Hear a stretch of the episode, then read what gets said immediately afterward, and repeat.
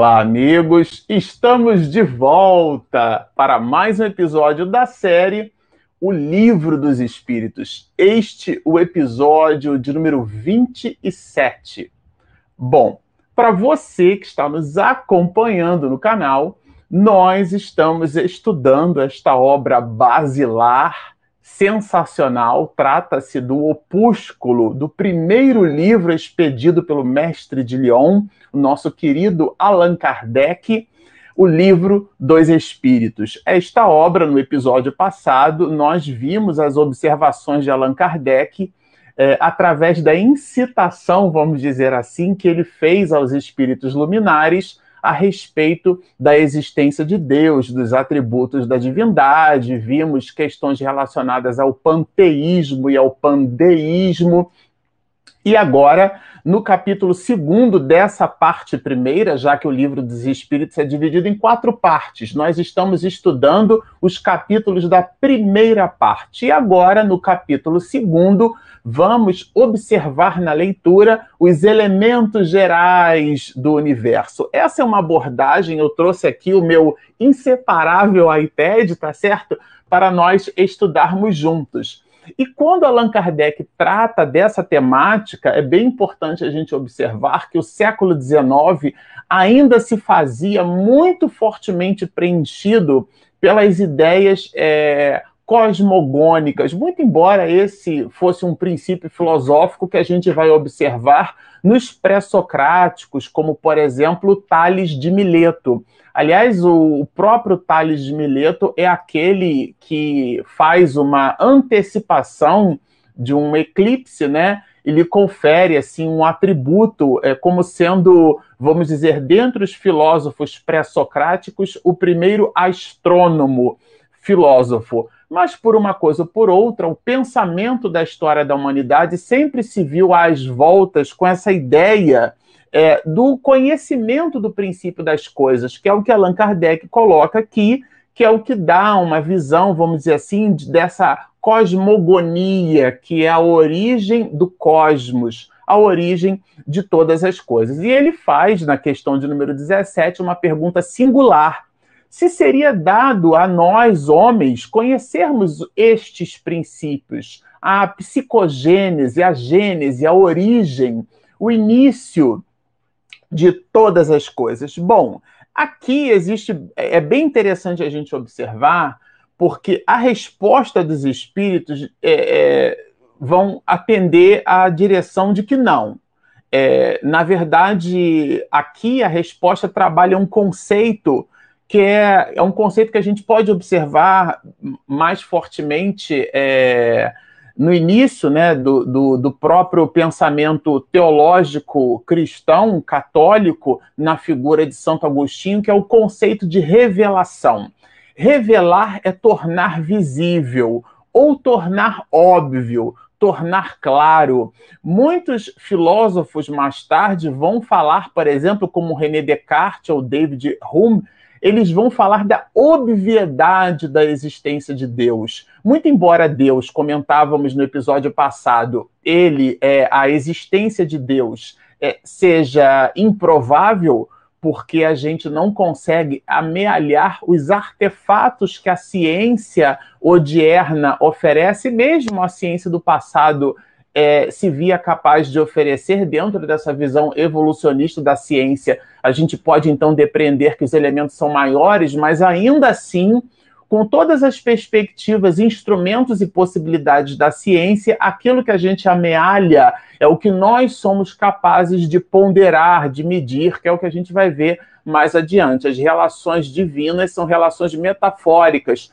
Portanto, esta revelação é aquilo que se nos apresenta dentro de um arcabouço que Aristóteles vai chamar de metafísico, porque é igualmente transcendental. Então, não, as, todas as coisas, isso é bem interessante, gente, isso é conceitual, porque a criatura humana realmente busca o conhecimento e é normal e é importante que seja assim.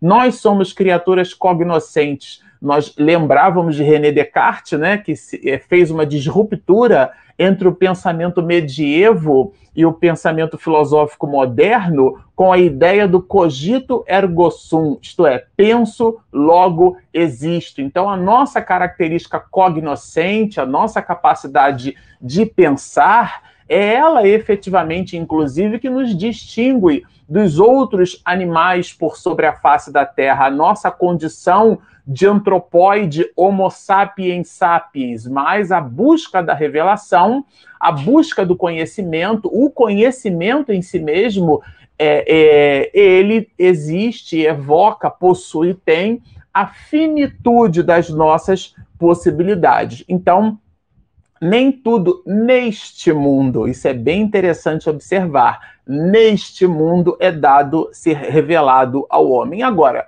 é, aqui Allan Kardec aprofunda a pergunta, incitando os espíritos, seria dado a nós, os homens, né, é, penetrarmos nos mistérios de todas as coisas, aquilo que no passado poderia ser considerado como sobrenatural, porque está sobre a natureza.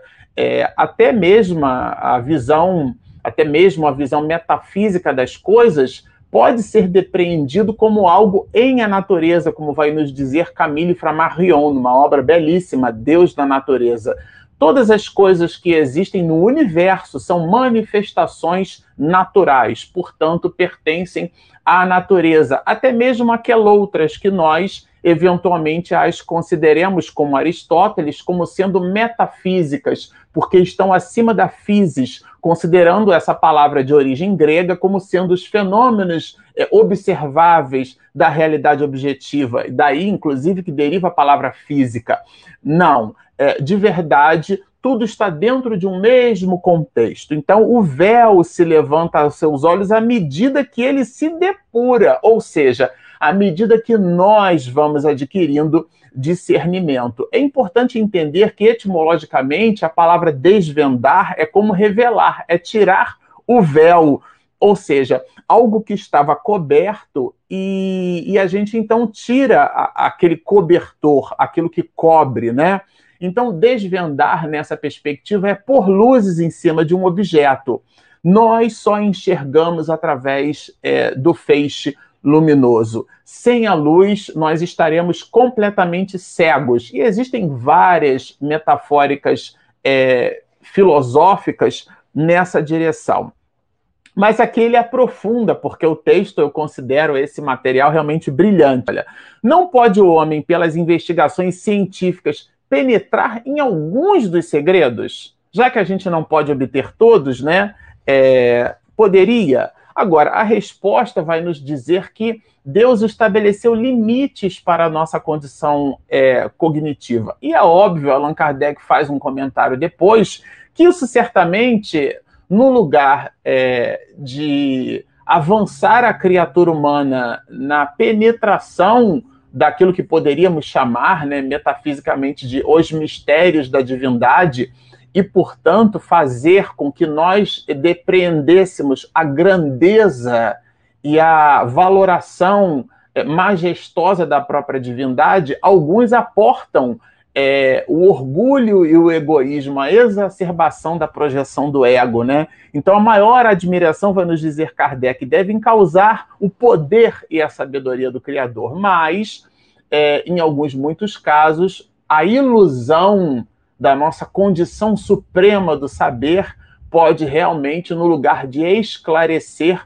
obliterar a nossa visão. Como aquele escravo na, na alegoria da caverna, ou mito da caverna, né, de Platão, que é um subset essa alegoria de uma obra fantástica, A República, aonde aquele homem que sai então da caverna, num primeiro momento estava na penumbra, quando observa as luzes, as luzes ofuscam a vista daquele homem. A, a verdade, é, diz-nos Emmanuel, numa certa perspectiva, que ela age mais das vezes, a depender de como seja entregue, ela pode perturbar num primeiro momento.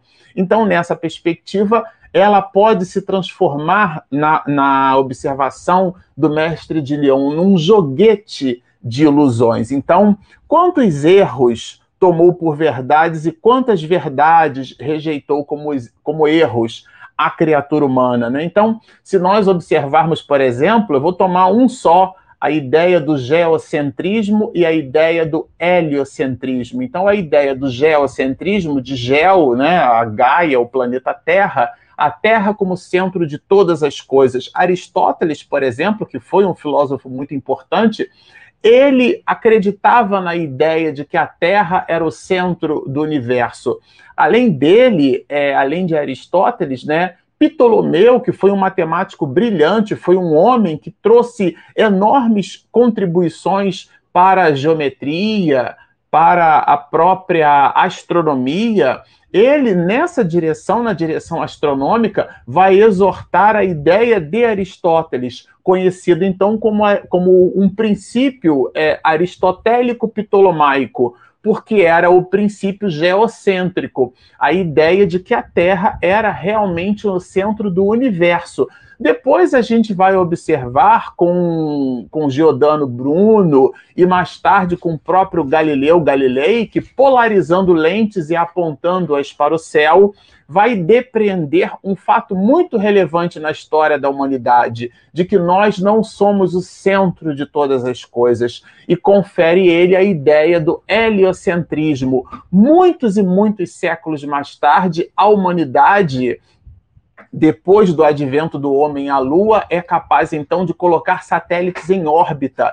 E com o advento do Hubble, do Katrina e de muitos outros é, telescópios, de muitos outros artefatos que observam é, astros luminosos fora do espectro da luz visível, quais sejam na ultravioleta e no infravermelho, também nas frequências, é, nas frequências externas, é, essas frequências que a gente não consegue observar pelo filtro que a atmosfera é, terrestre pode proporcionar, nós vamos perceber que só na nossa galáxia, por exemplo, há bilhões de estrelas, mostrando que nós estamos muito longe de sermos é, o centro é, do universo e muito mais o Sol, né, numa visão mais cósmica e abrangente, ser então o centro do universo, na evolução desse princípio do século XXI. Então a gente hoje já não fala mais é, exatamente de um heliocentrismo, não é o,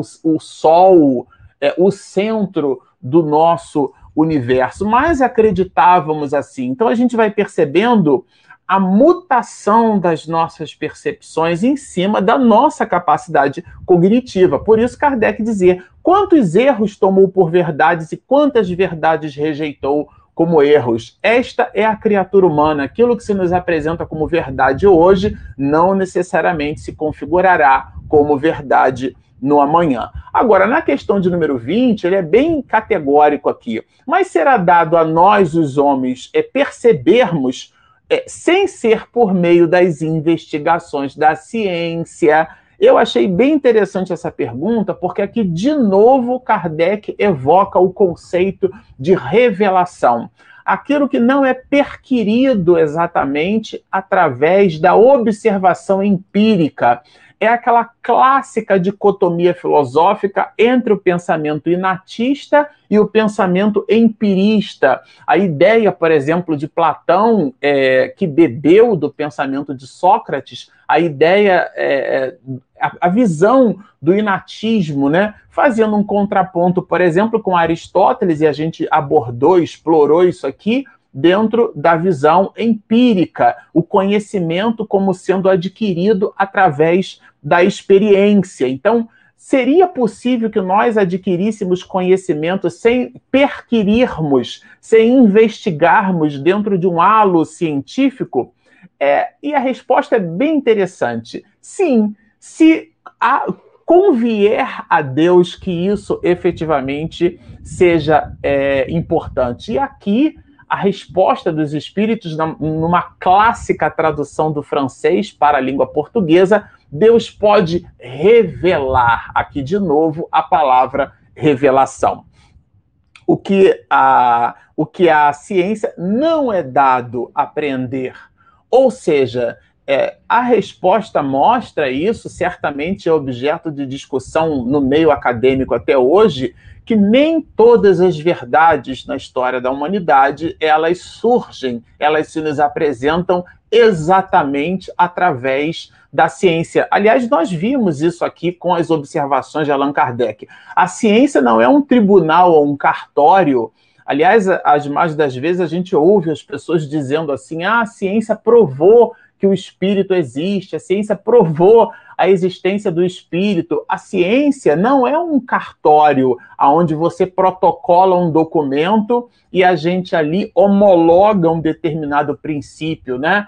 A ciência não é um oráculo de Delfos, aonde pitonisas entram em transe, sejam essas pitonisas os cientistas ou os pensadores da história da humanidade, porque sendo esses pensadores igualmente criaturas humanas, estão sujeitos às idiosincrasias das suas próprias posições como criaturas humanas. Logo, por sermos falíveis, é, somos perfectíveis, mas somos igualmente suscetíveis às impressões pessoais. Demócrito vai dizer que tudo aquilo que nos impressiona os sentidos pode obliterar a nossa razão, nessa perspectiva nós podemos largamente nos enganar. A história, a antropologia, a história da humanidade mostra isso é, de uma maneira muito larga. E nessa perspectiva, certamente a ciência, nessa visão, não seria então exatamente esse cartório onde nós homologássemos as verdades e então, porque a ciência diz, se a ciência comprovou aquilo que não é possível ou passível de ser comprovado, porque nem tudo é ponderável. A gente já vai observar isso depois. São reflexões analíticas, já que a gente está na primeira é, parte do Livro dos Espíritos. E esse capítulo segundo apresenta elementos bem substanciais. Portanto, a revelação trabalha é, esse conceito metafísico, esse conceito que, na visão de Platão, é, tem realmente a sua psicogênese na teoria das ideias, do mundo ideal, do mundo transcendente as verdades que são por nós relembradas. Isso dialoga um pouco com aquilo que veremos mais tarde nas questões 621 e também quando Allan Kardec trabalha a proposição das ideias inatas e de novo ele resgata a, o pensamento do inatismo. Na 621 a gente vai explorar da onde, onde estão escritas as leis de Deus? E elas estão na consciência. Mas não é no nosso estado de vigília, o que, que eu tomei café da manhã hoje. Tudo isso nós vamos ver depois, mas é impressionante e importante a gente é, perceber quando a gente diz que o Espiritismo tem o seu aspecto filosófico, nestas partes do Livro dos Espíritos, Allan Kardec se serve do pensamento dos filósofos do século XVII, do século XVIII, do século XIX. Aliás, o século XIX era o fervilhar do pensamento filosófico moderno, né? que nasce a partir do século XVII com um pensador brilhante, René Descartes. É, bom, aqui ele agora vai trabalhar com a gente o conceito é, de espírito e matéria. É, essa questão de número 21, é, particularmente falando, quando a gente a lê, a gente fica remetendo à ideia do átomo grego, né? É, é, é, Demócrito e outros pensadores chamados de atomismos, atomistas, né? essa palavra átomo, ela vem do grego, que significa átomos, ou sem divisão. Então era realmente como se fossem tijolinhos primordiais, né? O elemento básico primitivo unitário, essa ideia é, é, monista de que a matéria então ela possui, tem e a sua constituição ela se reveste de um elemento primordial, de um elemento primeiro. Isso foi objeto de reflexão de vários filósofos, né? Seria um, uma outra live só para a gente trabalhar essas questões. Mas o ponto alto aqui é, é, o que representaria para nós uma aparente dicotomia, que é a relação do binômio matéria e espírito, aonde Allan Kardec consegue produzir uma confluência entre os dois. Então, ele vai nos buscar nos incitar à reflexão, é, sinalizando se a matéria existiria desde toda a eternidade. E aqui é realmente um jogo de palavras interessante, porque é, os espíritos vão responder é que só Deus o sabe. E eu, o que eu achei de ponto alto e bem relevante, além da própria resposta significativa, é o fato de que ele coloca que o espírito luminar de, é, é, de que Deus é modelo de amor e caridade e nunca esteve inativo. Ou seja, essa associação bem interessante entre a capacidade produtiva da divindade e o amor como se a ideia de movimento, a ideia de motivação, a ideia de ação estivesse de alguma forma intimamente associada à ideia do amor. Bem interessante isso aqui, ele nunca esteve inativo, porque é Deus o modelo de amor e caridade. Então, o amor e a caridade associados é, diametralmente às questões relacionadas à atividade da divindade. Agora, Aqui há uma questão brilhante, que é a que antecede a uma das que eu mais gosto nessa parte. Porque Allan Kardec apresenta algumas propriedades da matéria, como a extensão, aquilo que é capaz de, de nos impressionar os sentidos, o olfato, a visão, o tato, o paladar, né?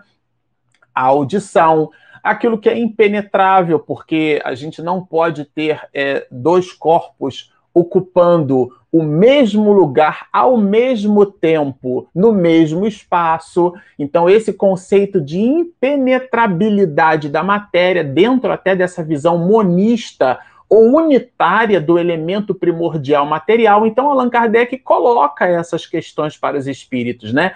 Apresenta daquilo que possuíamos de conhecimento até o século XIX.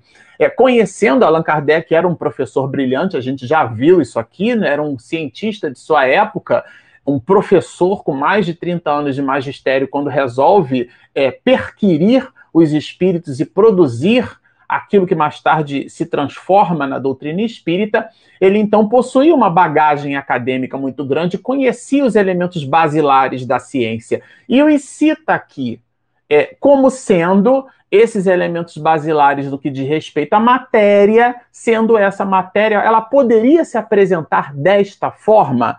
E a resposta dos espíritos, né? Eles vão dizer que do nosso, quer dizer, do dele é do nosso, né? Do vosso ponto de vista, elas o são. Ou seja, porque a gente está falando daquilo que nós conhecemos. Não está totalmente errado, mas não está totalmente completo.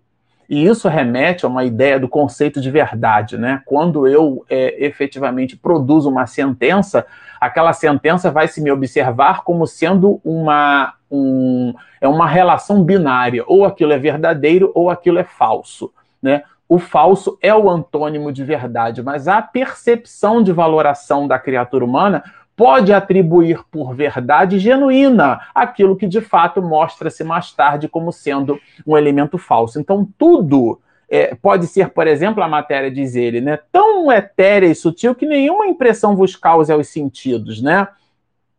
Porque nós precisamos de instrumentos para perceber as relações materiais. Então, é, como os instrumentos, alguns, muitos, nós não os possuímos, a gente deduz esses conceitos, que inclusive são conceitos filosóficos, os processos de indução e de dedução, e de novo, seria uma live muito extensa só para falar de indução e dedução como sendo o arcabouço cognitivo da criatura humana na busca da verdade através da experienciação. Aquilo que a gente vai aprender né, como sendo é, a teoria do conhecimento ou a epistemologia, né, que dá aqui uma live enorme e esse material tem elementos singulares para a gente discutir esses assuntos à luz da doutrina espírita. Mas avancemos, porque agora na 22A, Allan Kardec vai dizer o seguinte: bom, já que a definição que eu apresentei acima não serve, ou seja, eu apresentei ele, Kardec, né, apresentou elementos que, em tese, a partir do conhecimento do século XIX, definiriam aquilo como conhecimento que possuímos sobre matéria, aquilo para os espíritos não define matéria, Allan Kardec vai perguntar: que definição podeis dar da matéria? Quer dizer, já que a que eu dei não serve muito, qual é de vocês? E é bem interessante a resposta, porque considerando este, né, o capítulo 2 da parte primeira de O Livro dos Espíritos, onde Allan Kardec trata é, especificamente das causas primárias, há quem diga, inclusive, dali que ele retira todos os elementos para, numa derivada primeira, segunda e terceira, compor a obra A Gênese, que, aliás, é o último livro da codificação, portanto, trata dentro dessa visão cosmogônica. Né? É, essa pergunta, ela remeteria, de uma maneira geral, né, pensaríamos assim, a uma resposta exatamente é, cosmogênica, ou seja, da gênese, da origem do cosmos, da origem de todas as coisas. Que definição os espíritos poderiam dar da matéria? E essa subparte é interessante, porque Allan Kardec estabelece o binômio espírito e matéria. E é exatamente nesta questão que os espíritos luminares vão estabelecer uma associação direta entre espírito e matéria, porque eles vão responder que a matéria é o laço que prende o espírito. É o instrumento que nós nos servimos, de que este, estes são os espíritos, se servem, né? E por sobre o qual e ao mesmo tempo exercem a sua ação. Então, a matéria não somos nós. Nós não somos corpos. A matéria é um instrumento, como alguém que abre uma caixa de ferramentas e busca ali um martelo, uma chave de fenda, busca um alicate. E nós, através da nossa condição cognitiva, de novo a capacidade de pensar, nós manipulamos esses instrumentos e produzimos coisas.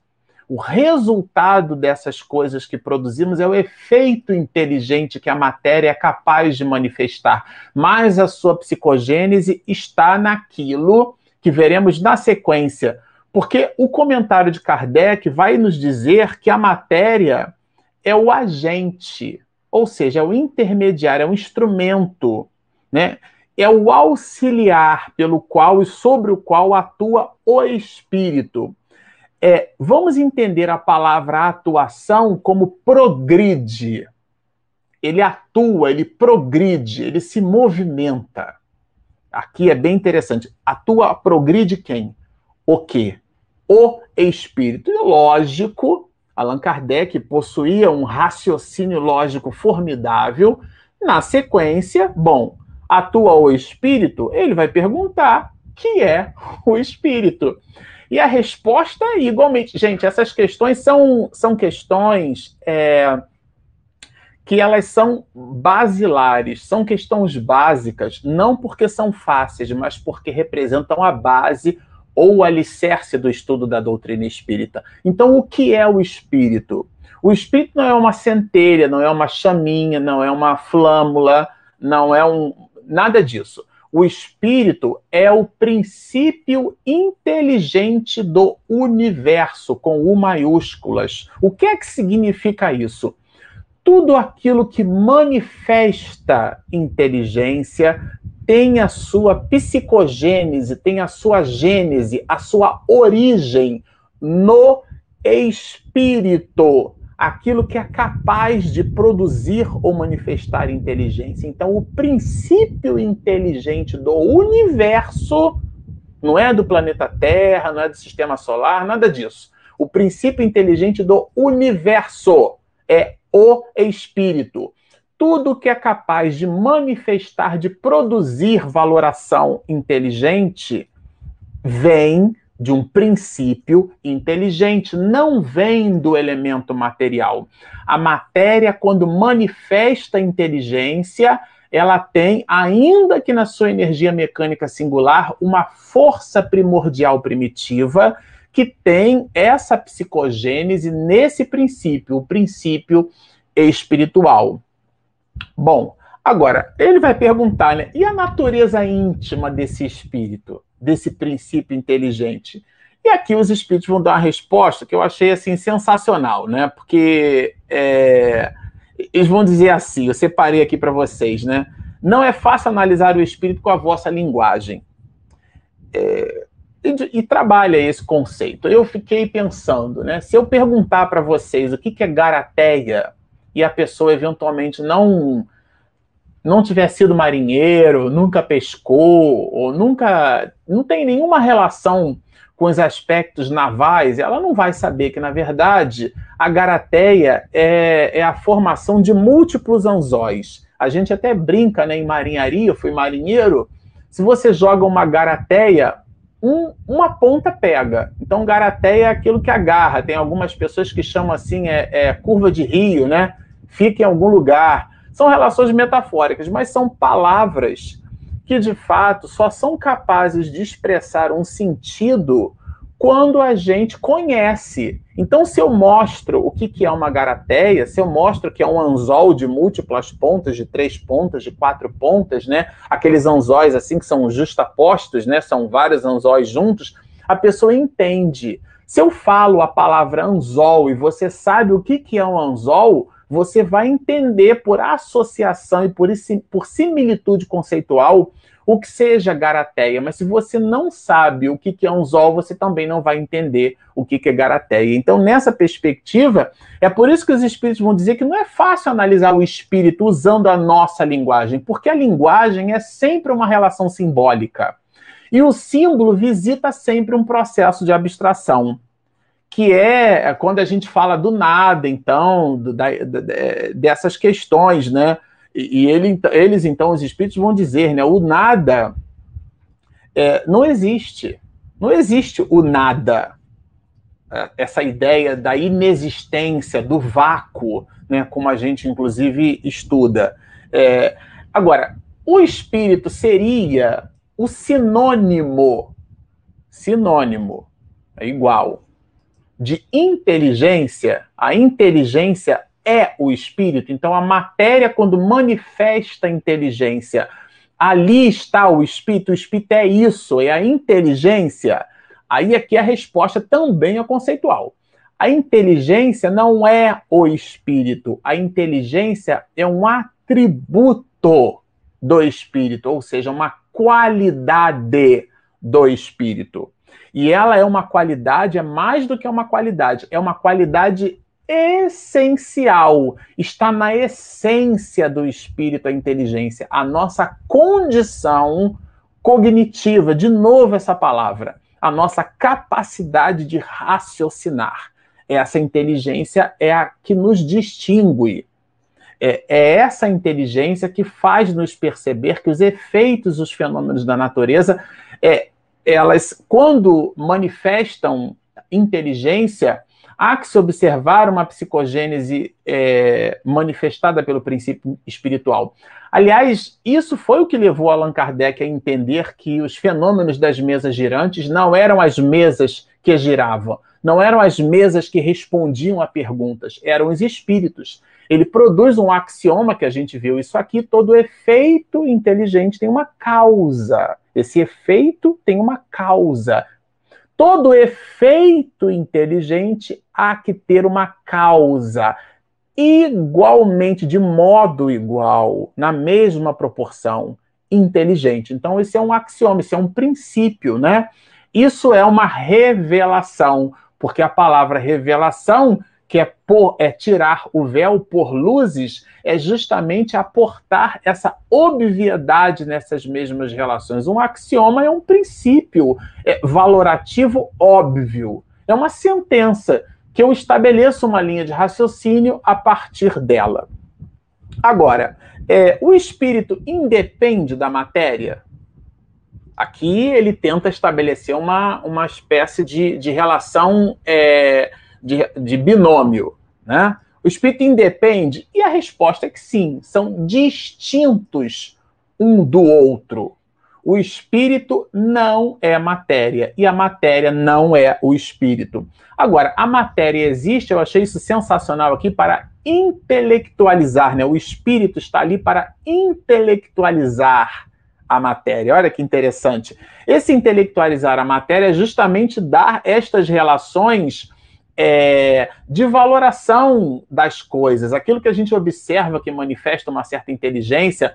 Vamos entender o que isso significa. O perfume das flores, a beleza da natureza, ela não se manifesta, não se faz exatamente pelo, por uma relação é, casual, ela tem uma relação cáusica ou causal, ela tem uma origem. E essa origem, ela é inteligente. Então existe um princípio espiritual inteligente nessa perspectiva, considerando a criação de todas as coisas como pertencente a Deus, é esse princípio cósmico absoluto e transcendental que é a divindade. Por isso que nós fomos concebidos, criados e construídos por Deus à sua imagem e semelhança no livro de Gênesis, né? Essa semelhança não é antropomórfica, isto é, de forma humana. Minha avó dizia gente de cara e dente e nariz para frente. Não, nada disso. É uma forma metafísica. É essa forma, é essa valoração inteligente, esse DNA divino que nós herdamos, essa capacidade da criatura, da alma, mergulhada no corpo e de um espírito, esse princípio inteligente transcendental, de efetivamente produzir conhecimento, de é, efetivamente intelectualizar a matéria. Agora, aqui ele faz uma distinção clara para nós, é uma distinção clara é, que a matéria, a gente não consegue perceber, conceber o espírito sem a matéria. Então, toda manifestação espiritual, ela sempre vai, vamos dizer assim, anexada, né? É, a um componente, é, essa manifestação espiritual a um componente material. Não há como o espírito manifestar-se sem a matéria. Então, daí, para a nossa é, proposição para a nossa realidade cognitiva, eles estão ligados, mas do ponto de vista conceitual, eles são distintos. Agora, a gente consegue, mesmo a partir disso, conceber o espírito sem a matéria? E a resposta é brilhante, a gente pode, pelo pensamento pela nossa capacidade de cogitar, né, de refletir, de raciocinar. De novo aqui, o pensamento de René Descartes, cogito ergo sum, isto é, penso, logo existe. Era a única verdade a partir dessa premissa basilar, a partir deste axioma que René Descartes constrói todo uma, um postulado filosófico que realmente fez uma disruptura do pensamento medievo, construindo a história da filosofia moderna, né? a nossa capacidade de pensar. Isto é, eu não sei sobre todas as outras coisas ainda. Eu não sei se quando eu observo uma maçã, o que eu vejo é aquilo que os meus sentidos são capazes de observar como maçã. Eu não sei.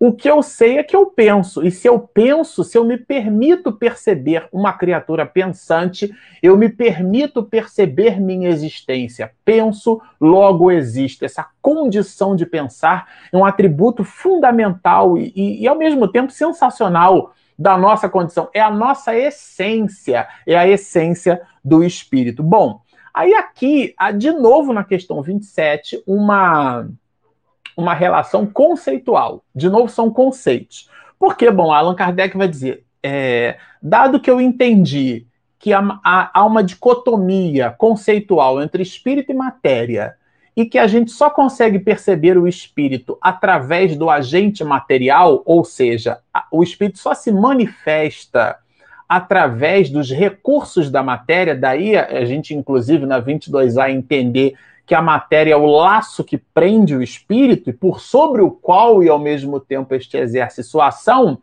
estou entendendo que existem dois elementos gerais no universo: espírito e matéria. Né? E a resposta dos espíritos é que sim.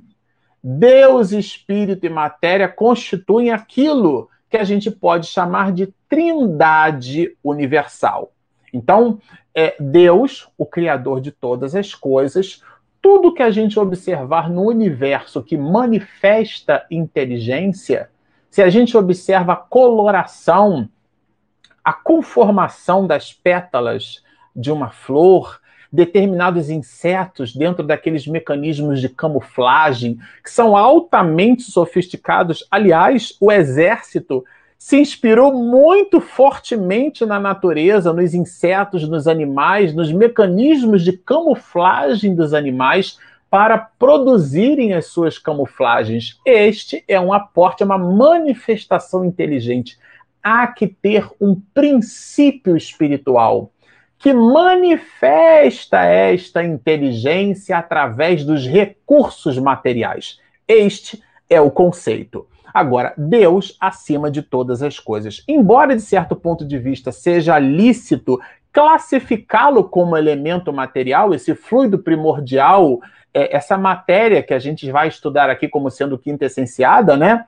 Ele se distingue por propriedades especiais, esse, esse fluido é, universal, que é essa matéria dentro dessa visão monista, né, dessa matéria primordial, esse tijolinho primeiro que alguns filósofos antigos é, deram o nome de átomo. Né? Então, esse fluido universal, ou primitivo, ele é primitivo não é porque é grosseiro, não, gente. Ele é primitivo porque veio primeiro, tá certo?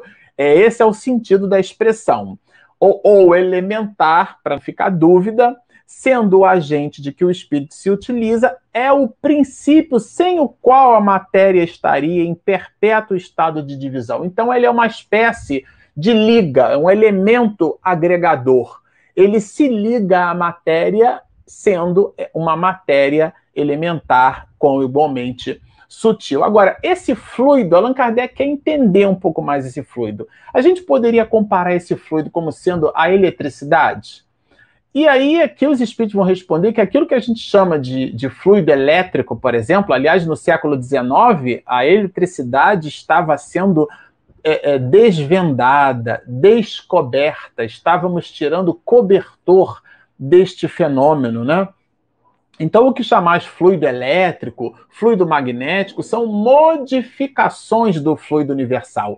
Esse fluido universal é, esse, é essa matéria essencial. Aqui não confundir fluido com fluido. Fluido é o particípio passado do verbo fluir. Fluido é uma substância. Então, aqui, talvez por, por uma questão mesmo de nomenclatura, de, de verbo, de verbose, de proposição de palavras, né? É, foi utilizada essa palavra fluido. Alguns, inclusive, vão, vão estabelecer que há espírito, Deus, espírito, matéria e fluido. A gente já ouviu bastante coisa por aí. De um modo geral, particularmente, nós preferimos ficar com a ideia da resposta que os espíritos dão à questão de número 27 do conceito de trindade universal e não nos percarmos em desdobramentos filosóficos que tais, atribuindo novas proposições ou perspectivas para este estudo. Então, é Deus, o Criador de todas as coisas, ele constrói tudo que é material e constrói igualmente tudo que é imaterial. O que é material é o princípio inteligente do universo e o que é imaterial é por onde esse princípio imaterial manifesta a sua inteligência, que é o que compõe a nossa realidade objetiva, aquilo que com os cinco sentidos somos capazes de depreender Lembrando que a matéria se apresenta em estados que os nossos sentidos não podem perceber. Esse tijolinho primordial, essa matéria primeira que os filósofos é, gregos atomistas chamavam de átomo, né? uma palavra que vem do grego que significa sem divisão, átomos. Aqui, na questão 27a, ah, os espíritos reportam a ideia, constroem a ideia desse fluido universal, desse elemento universal. E aquilo que nós chamaríamos de fluido elétrico, que são, na verdade, propriedades da matéria, né? as propriedades eletromagnéticas, essas propriedades são manifestações de algo que ainda assim não visita a, a sua composição primeira. Agora, ele faz aqui uma distinção. Tá bom, então eu poderia dizer que a matéria inerte é aquilo que é material e a matéria que manifesta inteligente seria a matéria, é, é, essa matéria, a matéria inteligente. Então ele faz uma distinção. Posso dizer que existe a matéria inerte e a matéria inteligente? Sendo a matéria inerte aquilo como a gente constitui, concebe mesmo como, como elemento material e sendo a matéria inteligente aquilo que nós poderíamos chamar de espírito. Aí, bom, eles vão dizer que as palavras pouco importam, porque de fato o que existe aqui é uma necessidade conceitual. Entendermos o que é o princípio inteligente, entendermos o que é o princípio material. Então, o espírito é o princípio inteligente do universo. O fluido universal é o princípio material do universo e Deus, o Criador de todas as coisas. Incompleta a vossa linguagem para exprimir o que não vos fere sentidos, porque nós só somos capazes de definir aquilo que nós observamos pelos sentidos. Aliás, a própria ciência trabalha com o conceito de observação. Lembremos os processos de indução, os processos de percepção, a ciência de observação, a observação, os processos dedutivos e indutivos, os processos relacionados à inferência, como a filosofia trabalha até hoje essas questões no século XXI, né? Incompleta a vossa linguagem para exprimir os que, é, o que não vos fere sentidos, porque realmente visita a nossa abstração. A origem e a conexão destas duas coisas nos são desconhecidas. Isso aqui é a palavra de Kardec. Desconhecidas, isto é, não conhecemos. Então, a gente pode examinar, perquirir, estudar, mas nada de afirmar aquilo que o próprio mestre de Leão vai dizer que nós não conhecemos elas se nos mostram distintas. Uma, o fato é a gente não compreender na intimidade, e a outra, a gente não ter elementos primordiais de classificação. É a separação do que é material do que é espiritual, tá certo? Daí considerar molais, formando os dois princípios constitutivos do universo, mais claro, impossível. Então, essa ideia de que há espírito, matéria e fluido ela, se na 27, na 27A ela não foi satisfeita, na 28 Allan Kardec ele é enfático em observar. E na sequência ele trabalha, óbvio, algumas das propriedades da matéria e não poderia deixar de citar a ponderabilidade.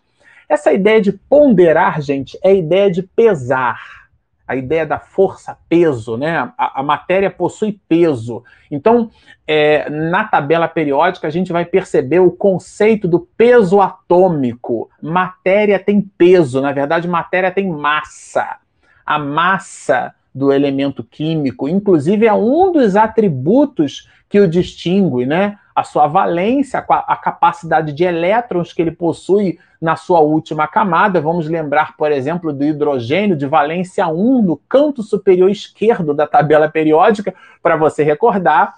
Ele possui um elétron na última camada. Aliás, o hidrogênio, eu gosto sempre de falar de hidrogênio, porque ele deriva o hélio. As estrelas são uma grande usina de fusão de hidrogênio fundem átomo de hidrogênio e essa fusão libera uma energia colossal, transforma esse hidrogênio em hélio nesse processo de fusão e uma liberação de uma quantidade excomunal de energia é o Sol que beija-nos. Fluxo luminoso levando esse mesmo fluxo luminoso em torno de oito minutos e meio para beijar a superfície da atmosfera terrestre. Então, é essa modificação. A ponderabilidade, portanto, é um atributo essencial da matéria. E Allan Kardec resgata isso. E ele cita.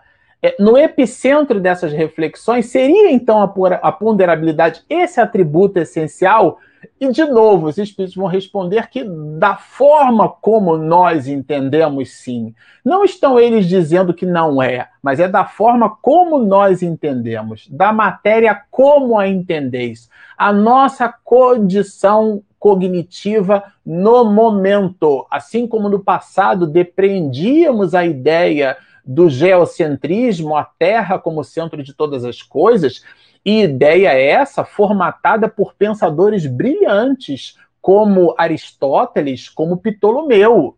E depois a gente então resvala para a ideia do heliocentrismo, né? através de Nicolau Copérnico, Isaac Newton, que postula é, a, a, teoria da gravitação universal, matéria atrai matéria pela razão direta das massas e pela razão inversa do quadrado de suas distâncias, nós depois, com os telescópios, vamos perceber que nós não somos o centro de nada. Nós estamos num bracinho da nossa Via Láctea, que possui de 200 a 400 bilhões de estrelas, não são de astros, são de estrelas Fora os cinturões de asteroides, os aerólitos, os cometas e todos os astros que gravitam em torno dessa massa.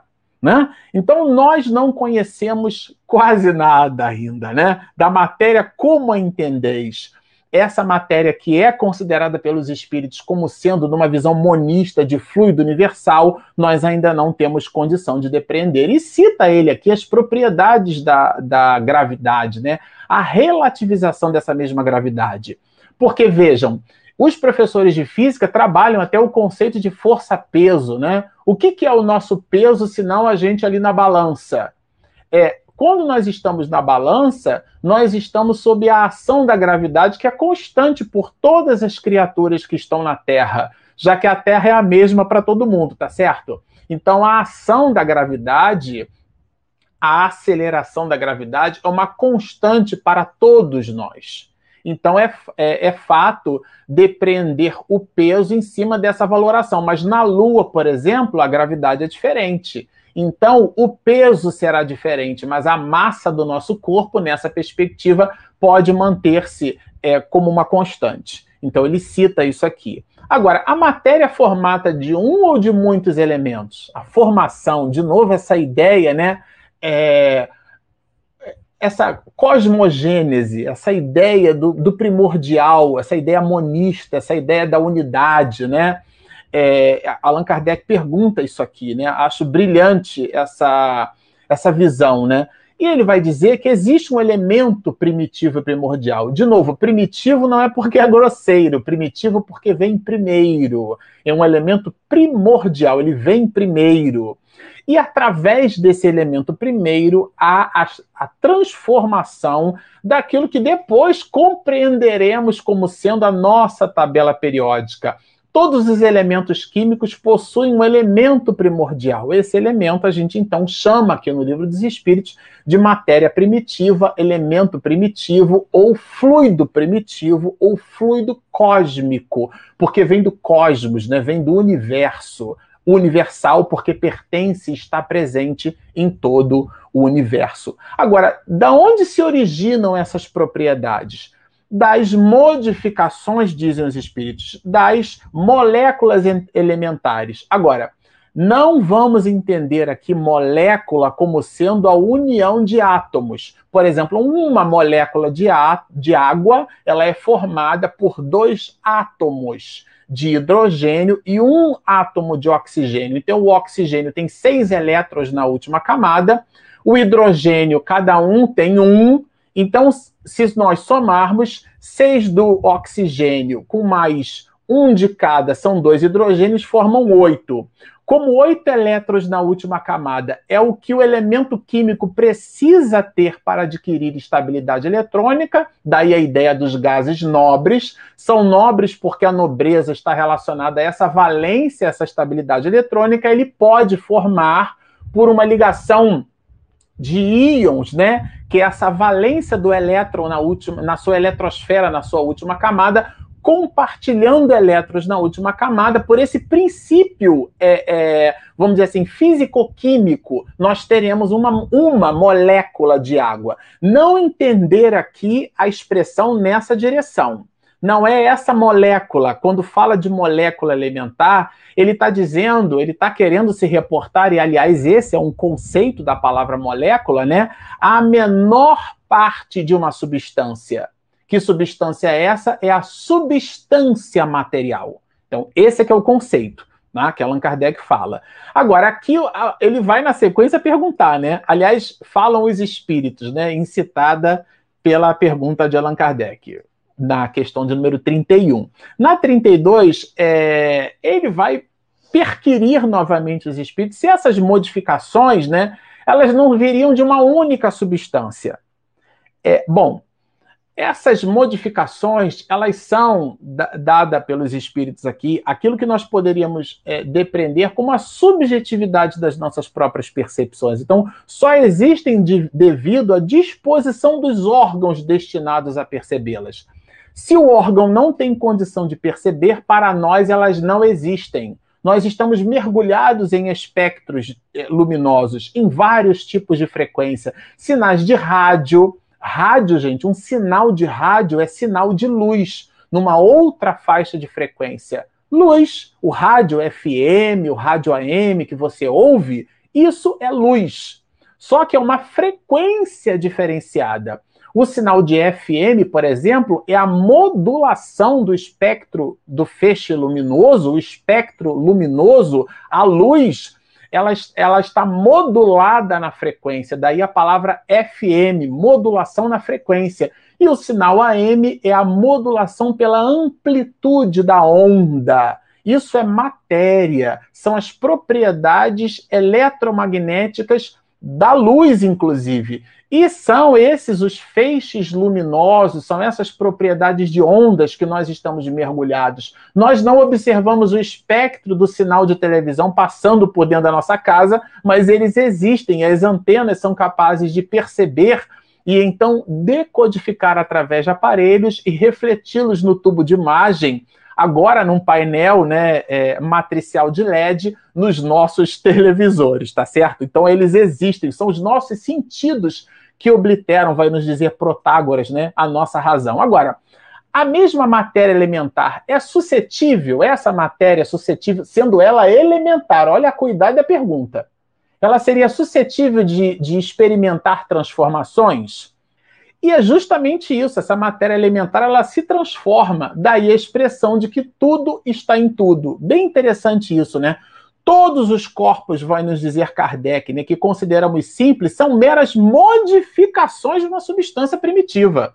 Ou seja, quando a gente observa na tabela periódica, por exemplo, né, aliás, a palavra áureo, né, que vem daí o ouro, que é AU, né? ou então o oxigênio, até o próprio, o próprio hélio que citamos, ou hidrogênio, né? como sendo esse elemento primordial. Então a gente entendeu que essa substância, quando ela está com essas características, eu posso chamar de hélio. Quando está com essas características, eu posso chamar de oxigênio. Então a gente vai rotulando esse elemento primordial. Mas ainda assim, eles possuem, eles são derivados formados, né, de uma substância primitiva, né? Que nasce da explosão das estrelas, né? Uma bênção que os nossos queridos astrofísicos foram capazes de trazer para todos nós. Essa grande bomba de fusão de hidrogênio, né, permeando hélio e outras substâncias, quando uma estrela morre, explode ou implode para explodir, transformando-se algumas numa supernova, libera uma quantidade é, enorme de outros elementos químicos. Por isso que Carl Sagan vai nos dizer na obra, né, quando trabalha a Terra como sendo um, um ínfimo pontinho azul no braço da nossa galáxia, ele vai dizer que nós somos é, poeiras das estrelas, porque de fato somos a agregação molecular e química desses elementos químicos forjados nas estrelas. Mas as próprias estrelas, que possuem uma substância né, concebida na história da humanidade como sendo o plasma, que é o quarto estado da matéria, esse quarto estado da matéria tem ainda uma unidade primordial e primitiva, e é disso que trata Allan Kardec no seu comentário. Estas duas propriedades essenciais, força e movimento, porque são propriedades mecânicas da matéria. Aqui Allan Kardec resgata todo o pensamento newtoniano, vamos dizer assim, né? A ideia do mecanicismo dos elementos materiais, tá certo? É, se, se força e movimento poderiam sê-lo. E os espíritos respondem que sim, que é acertada essa opinião, força e movimento, né? Dos efeitos secundários da matéria conforme a disposição das moléculas. Aqui, de novo, entenda-se molécula como sendo a substância primordial, tá certo? Agora, ele vai perguntar certamente: e essas moléculas têm forma determinada? Forma. E aqui é bem interessante a pergunta, porque Allan Kardec, quando trabalha o conceito de forma, ele trabalha o conceito é exatamente daquilo que o pensamento filosófico entendia como propriedade física no, até o século XIX, né? E sim. E por isso mesmo que os espíritos vão responder que o que nós chamamos de molécula, que seria a agregação através de leis de, de átomos, ela está muito longe da molécula elementar, ou seja, da substância elementar, né? A molécula como sendo a menor parte de uma substância. Nós anotamos aqui. Aqui eh, fica claro que existe um princípio material orquestrado por Deus. Essa é a ideia do capítulo. E para nós encerrarmos, ele traz duas questões que dariam às duas um seminário de uma hora e meia, que é justamente esse conceito do espaço universal. O espaço universal é infinito ou limitado? Bom, nós fizemos um curso de astrofísica na Universidade Federal de Santa Catarina, a quem nós rendemos a nossa homenagem ao nosso querido professor Alexandre Zabotti. Ele não nos conhece pessoalmente, já troquei alguns e-mails com ele. É um professor doutor formado em estrelas, né? tem doutorado em estrelas, e nós fizemos dois cursos nesta universidade aqui no Brasil. Né? São cursos de extensão, facilmente encontráveis na internet. Né?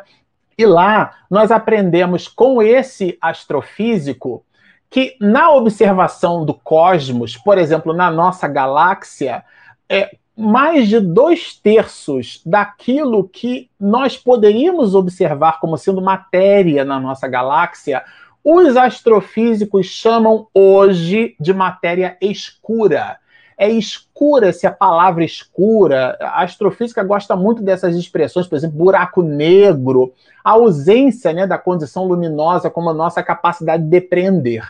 Então, a matéria escura compreende mais, muito mais do que dois terços. Eu já li alguns artigos científicos falando de 80, 90, 75% de toda a massa da nossa galáxia ou das galáxias observáveis, fala-se aí em trilhões de galáxias, né? São desconhecidas. Ou seja, se nós fôssemos capazes de espremer, colocar junto ali, né? Todos os planetas, planetóides, asteroides, aerólitos, né? Todos os corpos celestes juntos, nós teríamos ali um ínfimo volume de massa como eles sabem que existe se não, se não observam, se, se os equipamentos né, telescópicos não são capazes de observar? É porque existe uma ação gravitacional, existe uma interação gravitacional em torno de algo que não é percebido ainda. E que a astrofísica moderna chama então de matéria escura. Vocês observam que a gente não tem conhecimento ainda muito de todas as coisas, mas nós estamos avançando. É importante observar, e eu aprendi isso também com os abortos, né? Que às vezes a gente tudo, sobretudo nós religiosos, tudo a gente coloca na conta de Deus. Então, gente, aquilo que a gente não consegue explicar, isso aí é criado por Deus, isso aí é coisa de Deus, isso é mistério de Deus. E eu achei bem interessante, brilhante, na verdade, o raciocínio dele, né? Quando nos traz que na comunidade científica quando a gente atribui à divindade algo que a gente deve genuinamente perquirir com a nossa condição cognoscente, isso é uma espécie de fraqueza científica, né, vai nos dizer Zabot. Porque esse me parece ser um princípio mesmo esposado por muitos cientistas, né? Ou seja, é, no lugar de atribuir ao transcendente, por mais a gente tenha a percepção de que nem tudo temos exatamente nesse momento condição de saber, mas busquemos o conhecimento, busquemos a iluminação e não coloquemos num pacote do transcendental é, criando inclusive uma espécie de ilusão ou de alienação dentro do nosso processo de conhecimento. E nessa perspectiva é que Allan Kardec vai trazer esse conceito do espaço universal, né?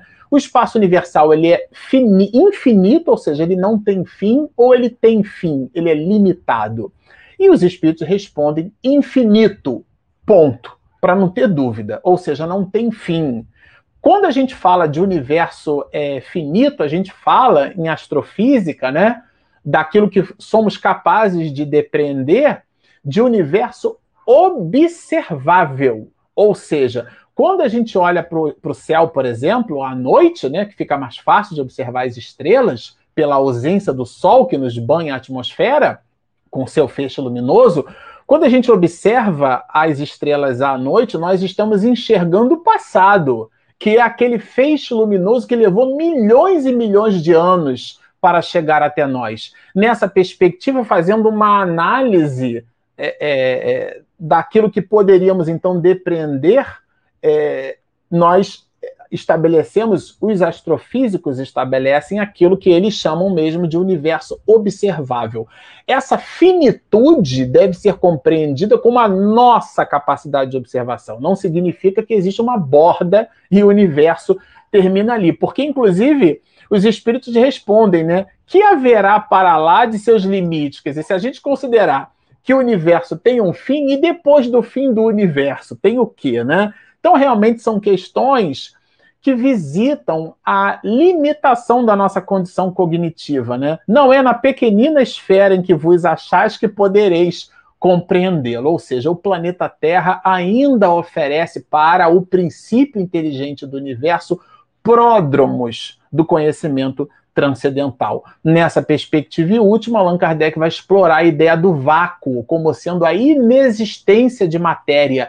E entendamos agora que matéria como esse elemento primordial, essa visão monista do fluido cósmico universal ou matéria essencial. Então, não, não há vácuo, dizem os espíritos. O que nos parece vácuo, né? Ele fala te parece, fala na segunda pessoa do singular para Allan Kardec, mas a resposta é para nós. O que te parece vazio está ocupado por matéria. Então, aquilo que os astrofísicos chamam né, de buraco negro, de matéria escura, é matéria. Tanto assim o é que eles mesmos é, já nos colocam né, nas suas pesquisas por processos de espectroscopia, porque a astrofísica é uma ciência de observação genuína. Os astrofísicos não ficam especulando sobre propriedade das estrelas, eles as analisam por processos sofisticados, né? Que agora está muito bem facilitado pelas sondas espaciais, já que a atmosfera inibe a percepção de alguns feixes luminosos. Então, nessa direção, aquilo que nos parece vazio está ocupado por matéria. É a matéria escura. Existe ali um centro de gravitação. A gente não sabe ainda é, exatamente o que, que é, porque os elementos materiais que possuímos para a investigação ainda não nos fazem perceber. Por isso que chamam de escura, né? Dentro dessa ideia do vácuo, do vazio absoluto. Então os espíritos vão dizer que não, não há vácuo absoluto, né? O que nos parece estar vazio, estar certamente ocupado por matéria que nos escapam aos sentidos, aos cinco sentidos e aos nossos instrumentos, os instrumentos sofisticados que possuímos no século XXI. Bom, como vocês observam, é um conteúdo é, denso, né? A gente buscou aqui entregar é, o máximo possível para poder tentar é, dissipar esse capítulo. É, e a Regina, ela ela está nos dizendo aqui para que a gente agradeça, então, aos internautas, né, que estão aqui conosco conectados, as mais variadas web rádios, web TVs, as queridas é, emissoras é, que compartilham conosco esse estudo que a gente faz assim sem nenhuma pretensão, mas genuinamente empolgados em estudar Allan Kardec. São vários os comentários colocados aqui na internet, a gente sabe que vocês estão conosco. E como ninguém faz nada sozinho, estou aqui muito fortemente apoiado pela minha esposa, Regina. Sem ela, não faço nada. Ela está aqui do meu lado e, e ela já vai colocar aqui a pergunta do Daniel. Daniel pergunta assim: Marcelo, se os espíritos, é, se o espírito né, não prescinde da matéria para agir no bem neste plano, os espíritos mais elevados utilizariam dos perispíritos menos materializados na ação do bem? A pergunta é bem sofisticada, né, Daniel? A gente vai estudar isso mais tarde, mas de verdade, a gente já aprendeu aqui com Allan Kardec que o espírito só consegue se manifestar, ou seja, aportar a sua inteligência através da matéria. Sem a matéria, ele não consegue é, efetivamente produzir aquilo que é a sua essência, que é a sua inteligência. E nessa perspectiva, sim, à medida que a gente vai se depurando, o perispírito vai se tornando menos denso. Essa ideia do perisperma, né, do corpo do espírito, e vai adquirindo uma essência é, mais é, nessa realidade imaterial, mas ainda assim ele precisa do elemento do material para se manifestar. Aqui é a mamãe, como sempre, olha. Quando os benfeitores respondem, questão 88, questão 88? Questão 88, minha querida mãezinha, está mais lá na frente, mas vamos lá. É quando os espíritos, porque eu não li essa questão ainda aqui com vocês, né? Respondem, questão 88, que podemos dizer que os espíritos podem ser chamados de centelha, clarão, Sendo tudo isso matéria, como explicar, já que o espírito não é matéria? É que centelha que a luz, é, nessa perspectiva, é, a luz ela pode se comportar como onda ou, ou como partícula, né? Ou seja, a, a, luz ela pode transportar matéria e ao mesmo tempo ser matéria. Essa foi uma tese que rendeu Albert Einstein um prêmio Nobel, né? Ele se notabilizou como sendo o grande construtor da teoria da relatividade, mas na verdade foi a ideia de, do conhecimento do fóton que notabilizou na comunidade científica muito fortemente é, Albert Einstein. Existe até uma, uma, uma particularidade nesse sentido, ele já estava divorciado, né? E ele sinalizou para sua ex-esposa que daria todo o prêmio que ele recebesse para a sua ex-mulher, e foi exatamente aquilo que ele fez. Mas nessa perspectiva são analogias. A gente constrói analogias, e a analogia sempre carrega um certo grau de empobrecimento do conceito. A gente precisa entender que os espíritos, quando estabelecem essas relações, eles estabelecem uma analogia para poder facilitar a nossa abstração. Mas quando a gente chegar lá na 88, a gente responde melhor. Bom, a gente queria super agradecer aqui a participação de vocês entre nós. Como vocês observam, é realmente um tema palpitante, é um, uma abordagem bem consistente. A gente procurou né, trazer o maior volume de reflexões é, a propósito das observações de Allan Kardec nesse capítulo segundo. A gente vai, não necessariamente todas as nossas lives é, a gente vai é, estudar um capítulo é, por, por live, a ideia não é essa. É, a ideia é que a gente consiga fazer o exercício de encaixar. Quando não der para encaixar, ou seja, quando a gente perceber que há prejuízo na, no conteúdo, a gente realmente vai dividir aquele capítulo em duas, em três, ou até em quatro lives a depender da consistência, do volume e, e igualmente da, da, da análise proposta pelo mestre de Lyon. Bom, a gente fica agradecido pela presença de vocês conosco e sempre ao final a gente gosta de lembrar se você está nos assistindo aqui, você está nos ouvindo, está nos vendo, mais ainda não se inscreveu, gostou do que viu, mas ainda não se inscreveu, por favor, clique ali embaixo e inscreva-se. Do lado tem um sininho.